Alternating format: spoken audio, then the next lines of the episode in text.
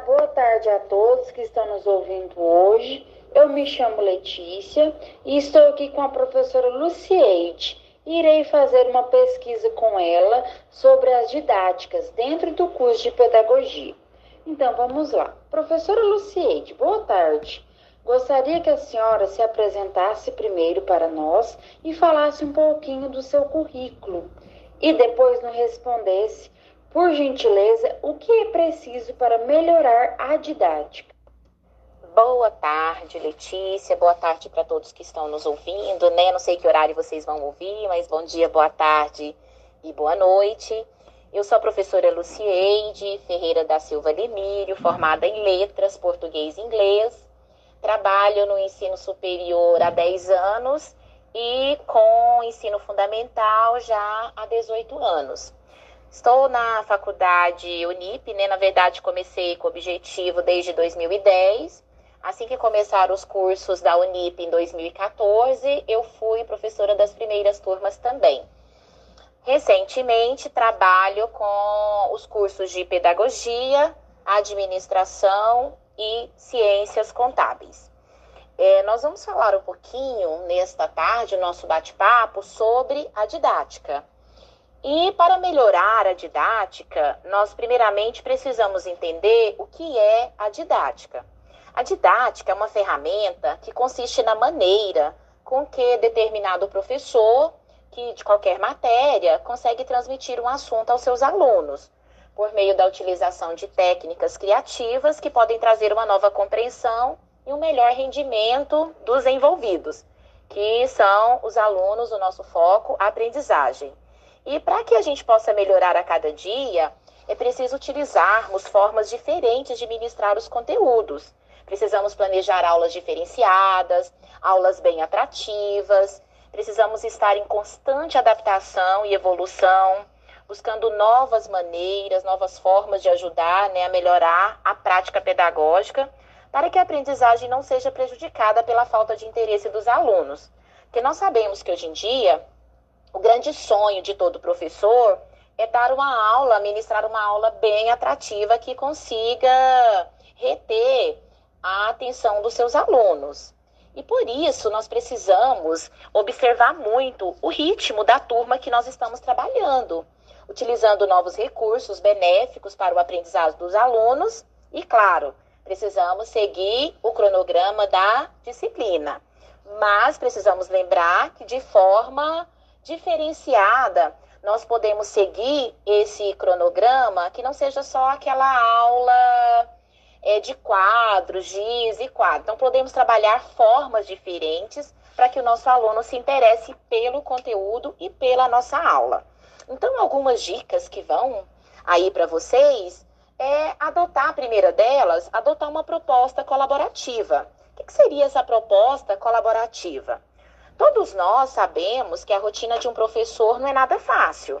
Dar aulas em diferentes escolas, para várias turmas, o tempo é escasso. Tem a questão da correção de tarefas, correção de provas. Só que, no entanto, quando nós temos o hábito de dividir com outros professores informações sobre estratégias para o ensino, é muito importante porque nos ajuda. Então, essa troca, ela ajuda a melhorar o nosso rendimento em sala de aula e detalhe, ela vai otimizar o nosso tempo porque vai permitir que te nós tenhamos mais espaço para nos dedicarmos aos alunos. Porque quando eu faço essa troca, né, quando eu colaboro, quando eu peço colaboração para um colega, eu já vou pegar uma técnica que aquele professor utiliza para eu utilizar em um determinado conteúdo. Então, eu posso gastar meu tempo pensando no meu aluno, porque a técnica, a didática da aula eu já tenho. Uma segunda forma bem legal é trabalharmos com jogos ou outras práticas lúdicas. É, porque nós sabemos que os jogos, eles nos ajudam a deixar nossas aulas mais interessantes. Por meio deles, os alunos aprendem informações de maneira mais dinâmica. E, além disso, os jogos em grupo podem contribuir para o convívio social e desenvolver habilidades de relacionamento também com os alunos. Os alunos, eles gostam muito de trabalhar em grupos, né? que seja em duplas, em trios, em quartetos. O, o essencial é não esquecermos de colocar algumas regrinhas, né? Questão, ah, vou trabalhar com um grupo de quatro, a colaboração, colocar a colaboração, que todos precisam participar. E uma outra terceira dica, nós precisamos colocar os nossos alunos para resolverem situações, problemas, ou precisamos criá-las para que os nossos alunos possam refletir, possam parar e que eles assimilem o conteúdo de uma melhor maneira. Por quê? Essa prática, ela vai ajudar o estudante, porque há um envolvimento de uma situação prática.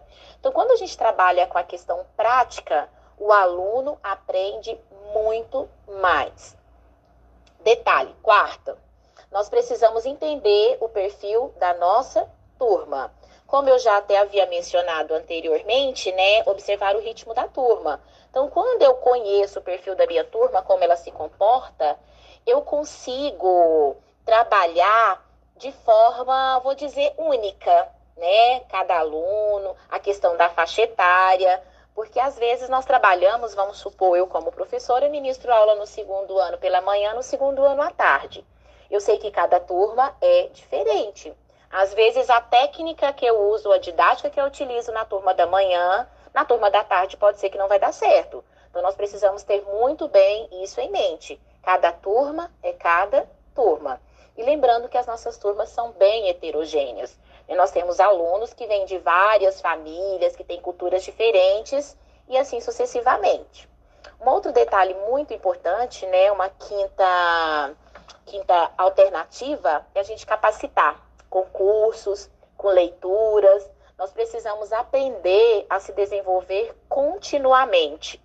E nunca, gente, nós precisamos lembrar que nunca é demais leitura, conhecimento. Então, precisamos sempre participar de cursos, de palestras, de workshops, para que nós possamos cada vez mais melhorar a nossa prática pedagógica.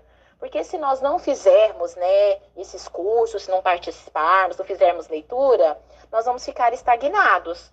Ou seja, daremos sempre aquela mesma aula que já ministramos por anos e anos. E a gente precisa lembrar que o mundo e as pessoas estão em constante mudança e evolução. Então, nós também, enquanto educadores, enquanto professores, precisamos evoluir. E não podemos nos esquecer, nós temos um aliado, né, que nós disputamos a atenção com ele a cada dia ou com ela, que é a tecnologia. Então, é muito difícil essa disputa. É, eu até costumo brincar que é uma disputa muito desigual. Porque os alunos estão cada dia mais, né, com seus smartphones, com seus tablets ali o dia todo. Então, nós podemos aproveitar essa ferramenta, que ela vai servir de apoio para desenvolver habilidades e competências em nossos alunos. Até porque hoje em dia existem vários aplicativos que ajudam na, na educação de forma bem divertida, de forma contextualizada com o cotidiano. E esses aplicativos, se a gente for buscar, você encontra para qualquer disciplina. Então, vamos supor, língua portuguesa, a gente vai trabalhar, nós temos um aplicativo que dá para você criar histórias em quadrinhos. Então, eles escolhem a figura, escolhem cor, eles produzem, eles escrevem e depois eles podem salvar. Então, nós precisamos trabalhar essa ferramenta, né, utilizar, vamos colocar assim, a tecnologia. E nós precisamos lembrar também é, que com essa tecnologia, a gente pode colocar esse aluno até para pesquisar, para pesquisar mais, né? Teve uma dúvida, então pesquisa para buscar informação, porque tudo o que nós utilizamos vai ser usado para a própria formação do aluno. E detalhe, nós estamos nos, vamos colocar assim, nos capacitando a cada dia para trabalhar com essa geração que vem aí. Porque a gente vê que dia após dia parece que as gerações estão mais tecnológicas. Então, nós não, tem, não temos como mais abrir mão da tecnologia em nossa sala de aula, em nossa aula, no conteúdo que nós vamos trabalhar e, e, e o que nós vamos fazer. Eu gosto muito de trabalhar, até mais para frente um pouquinho eu vou falar, né, a questão até dos mapas mentais. Aí com essa nova, com essa pandemia agora, eu tenho deixado muitos alunos fazerem na internet, fazerem no computador, para eles criarem outras formas também, visualizarem formas diferentes, e eles têm gostado muito.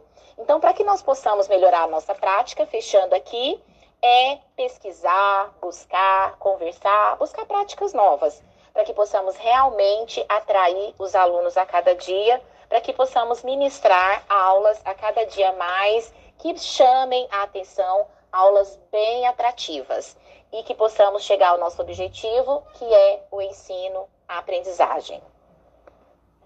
Professora Lucieide, como você usa a didática no seu trabalho? Tem alguma estratégia específica? Na perspectiva dos projetos didáticos, o aluno é visto como protagonista, pois o trabalho com projetos instiga e busca uma formação mais ampliada e complexa, porque propõe uma visão reflexiva, transformadora e crítica, que supera os processos restritos a escutar, ler, decorar e repetir, como diz Berens. É, por que, que isso acontece? Porque os projetos, eles ultrapassam os limites das áreas e conteúdos curriculares trabalhados pela escola. Então, vai além né, da disciplina de língua portuguesa, de matemática, de história e geografia, porque eles implicam o desenvolvimento de atividades práticas. É, implica também o desenvolvimento de estratégias de pesquisas, de busca e uso de diferentes fontes de informações da ordenação dessas informações, análise, interpretação e como essas informações também serão representadas. Implicam também atividades individuais, de grupo, né, ou equipes de turmas da escola, tendo em vista que os conteúdos trabalhados, eles são conteúdos atitudinais, procedimentais e conceituais. E deve partir, quando nós vamos trabalhar com um projeto na escola, com os nossos alunos, deve partir de um problema ou de algo de interesse ou uma necessidade dos alunos. Por quê?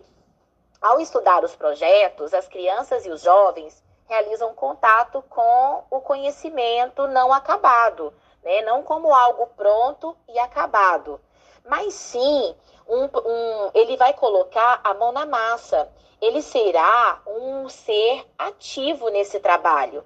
E um dos aspectos mais importantes nesse trabalho com projeto é que ele permite, né, realmente, que esse aluno desenvolva uma atitude mais ativa, uma atitude mais reflexiva diante das aprendizagens e do conhecimento. E quando isso acontece? Na medida em que o, a criança ou aluno percebe o sentido e o significado do conhecimento para a sua vida.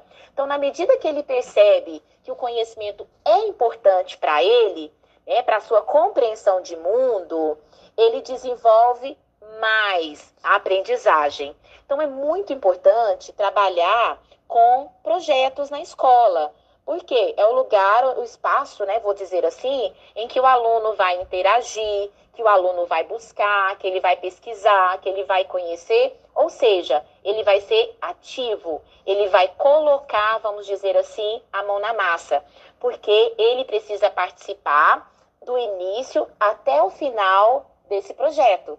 Desde lá do início, né, da construção, de qual tipo de projeto, dos objetivos, das fases, dos, do passo a passo.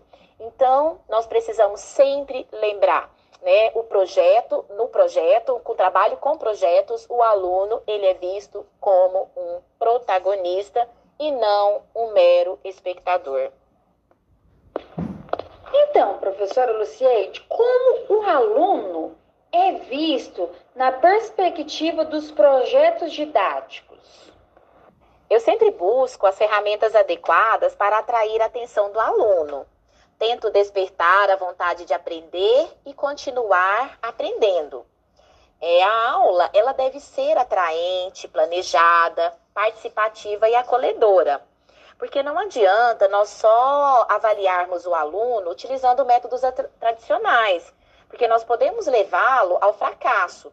Porque nós só estaremos medindo o acúmulo de conteúdos que supostamente foram armazenados.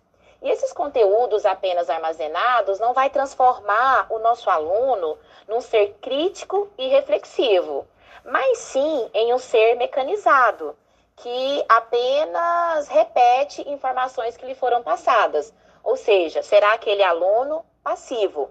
E como nós já falamos anteriormente, nós precisamos de um aluno ativo, um aluno que participe deste processo de ensino-aprendizagem. E é importante também né, que nós, enquanto professores, assumamos a função de criar situações para momentos de questionamentos, desacomodações, propiciando situações de desafios a serem vencidos pelos alunos, para que possam construir conhecimentos e aprender além do seu meio social. Então, sendo assim, estou sempre aberta, gente, a indagações, questionamentos, a curiosidades. Então, a gente precisa deixar o aluno mais à vontade, para que ele possa ser um ser realmente participativo. E aí, gosto muito de trabalhar, né, algumas estratégias específicas. Gosto muito de trabalhar com as metodologias ativas, porque como o próprio nome já diz, o aluno, ele vai participar da aula, ele é um ser ativo nesse processo de, do conhecimento, de adquirir o conhecimento. Porque nessas aulas, o aluno, ele realmente, ele é o protagonista da sala de aula. E deste modo, gente, o meu principal objetivo, né, neste modelo de ensino, é ensinar os alunos para que eles aprendam de forma autônoma e participativa, a partir da, de problemas, de situações reais. E a proposta aqui, então, quando eu até trabalho dessa forma, é que o aluno né, seja o centro do processo de aprendizagem participando ativamente e sendo responsável pela construção de conhecimento. Ah, professora, então me, quais são as dicas né, de como pode trabalhar com essa metodologia aberta? Desculpa, essa metodologia ativa. Bom, um exemplo, gente, a sala de aula invertida. O que seria a sala de aula invertida? Eu até gosto de trabalhar muito a questão dos mapas mentais. Então, antes até mesmo de explicar o conteúdo, eu peço para que os alunos construam mapas mentais relacionados àquele determinado conteúdo. E aí, no outro dia, vamos supor na sala de aula, quando eu for conversar com esses alunos, eu já não vou mais pegar deles apenas conhecimento prévio. Eles já têm conhecimento científico, porque ele já leu, ele já estudou, ele já pesquisou. Então, eu faço até uma inversão é, na sala de aula. Em vez da professora explicar o conteúdo, eu seleciono alunos para explicar conteúdo, alunos para tirar dúvidas. Então, eles participam muito da aula. E com isso, eles querem sempre conhecer mais, porque eles ficam muito eufóricos. Né? Porque nós estamos dando a oportunidade para eles explicarem, para eles participarem da aula. E também tem um detalhe: quando esse aluno explica, quando nós ensinamos, nós aprendemos muito mais. Gosto muito também de trabalhar com aprendizagem em pares ou times. Colocar os alunos em grupos, às vezes em pares.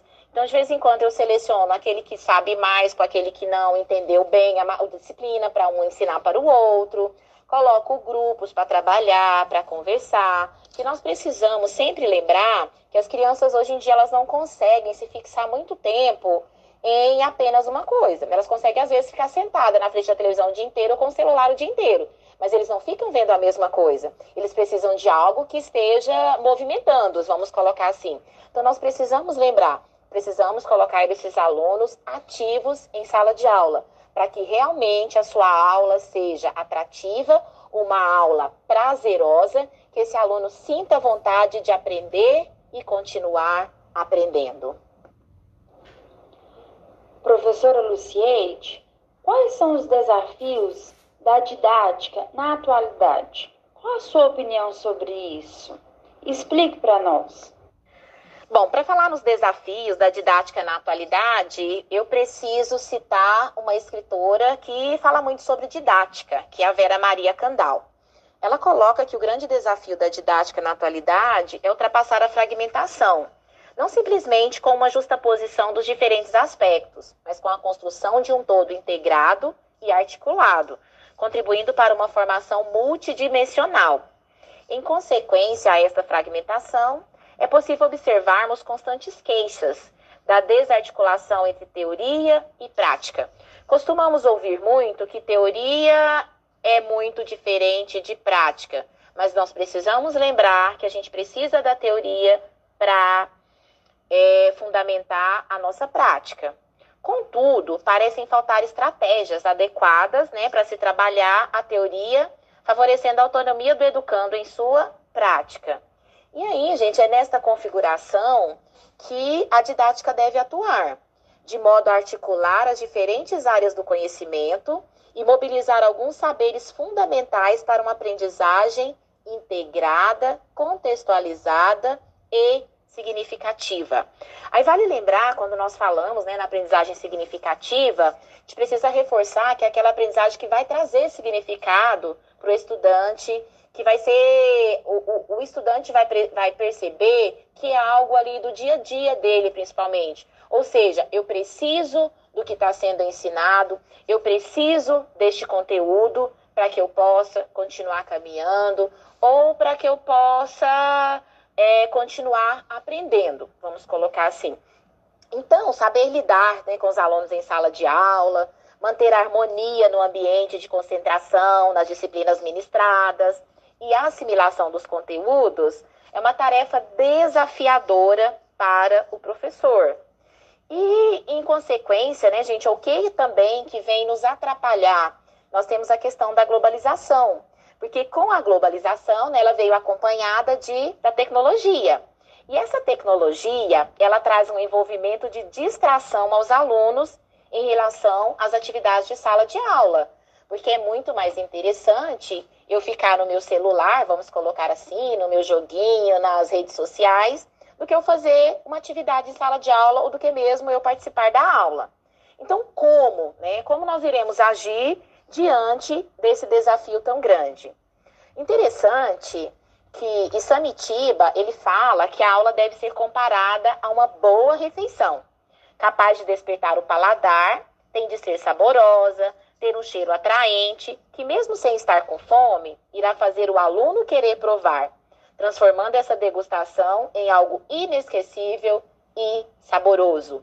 Então é aquela comida perfeita não estou com fome, mas eu vou comer com os olhos, vamos colocar assim, né? Vai dar vontade de comer mesmo sem eu estar com fome. Então a minha aula, ela precisa ser desta forma, uma refeição bem feita, bem cheirosa, bem saborosa, bem atraente. Do contrário, uma refeição mal preparada e desagradável ao olhar faz com que o indivíduo não sinta vontade de comer mesmo que esteja com fome. Pode até provar, mas logo deixará de lado por não ser agradável. Então, diante disso, né, o que, que cabe ao professor? Nós precisamos buscar as ferramentas adequadas para atrair a atenção do aluno, despertando nele a vontade de aprender e continuar aprendendo. Os equipamentos audiovisuais, eles auxiliam muito nesse processo. Só que nós precisamos lembrar que eles não são suficientes. Não tem como, eu não vou usar um equipamento audiovisual que eu vou conseguir chamar a atenção do aluno. Não é só isso. Nós temos o planejamento, que é muito importante, a metodologia e o diálogo. Esses três juntos, eles são essenciais para o sucesso da nossa aula. E uma outra forma também de atrair o aluno a participar né, dessa, desse ensino-aprendizagem é envolvê-lo na aula perguntando sobre assuntos anteriores, fatos ocorridos na aula passada, falas colocadas em ênfase argumentos convincentes ou não. Precisamos estimulá-los o desejo de assistir às próximas aulas, já antecipando algo interessante e fundamental, pois serve como um aperitivo, despertando nele a vontade de participar da próxima discussão. Aí eu gosto muito, principalmente quando a gente está trabalhando com questão de leitura, eu gosto muito de focar nessa questão desse envolvimento. Porque hoje em dia a gente sabe que é muito difícil nós despertarmos né, na criança o prazer, né, ou a vontade até mesmo de ler. Então, até quando coloca aqui, você coloca esse aluno como ser ativo. É começar com questionamentos, com perguntas. Então, vamos supor, eu vou pegar uma história bem interessante e vou lê-la por capítulos. Só que eu sempre vou parar naquela parte que ele vai ficar com vontade de amanhã saber o que, que aconteceu. Então, a nossa aula ela precisa ser assim. Então, vou começar a minha aula, eu começo buscando a aula anterior, né? Chamando já a atenção desse aluno. E finalizo já falando, amanhã, o que, que nós vamos fazer? Para que esse aluno, amanhã, né, vamos colocar assim, ele sinta vontade de voltar e assistir a minha aula e participar com atenção. Então, nós precisamos, gente, buscar formas de atrair cada dia mais a atenção desse aluno, para que nós possamos ser um professor que os alunos gostem de assistir a aula. Aí eu só quero deixar algo aqui um pouquinho claro. É diferente. Eu quero ser aquele professor que todos os alunos gostam de mim, ou eu quero ser aquele professor que todos os alunos gostam da aula, tá? Porque nós precisamos, porque às vezes nem sempre o professor bonzinho é o melhor professor. Nós podemos sim ser o professor bonzinho, mas eu preciso ser aquele professor também que cobra, aquele professor que faz, aquele professor que dá uma boa aula, que os alunos sintam prazer em assistir a aula. É igual quando a gente fala, nossa, mas a aula passou tão rápido, né? A aula foi tão agradável que passou rápido. Ou seja, foi uma aula boa. Então, nós não podemos deixar a nossa aula ser aquela aula desagradável, né? Vamos colocar assim, a comida desagradável. Nós precisamos tornar a nossa aula assim como uma refeição boa, que mesmo sem vontade, os alunos querem assistir. Ok? Ok, professora, obrigada por compartilhar conosco o seu conhecimento. Foi um prazer entrevistar a senhora. Tenha uma boa tarde. E obrigada a todos os ouvintes. E tenha uma boa tarde a todos.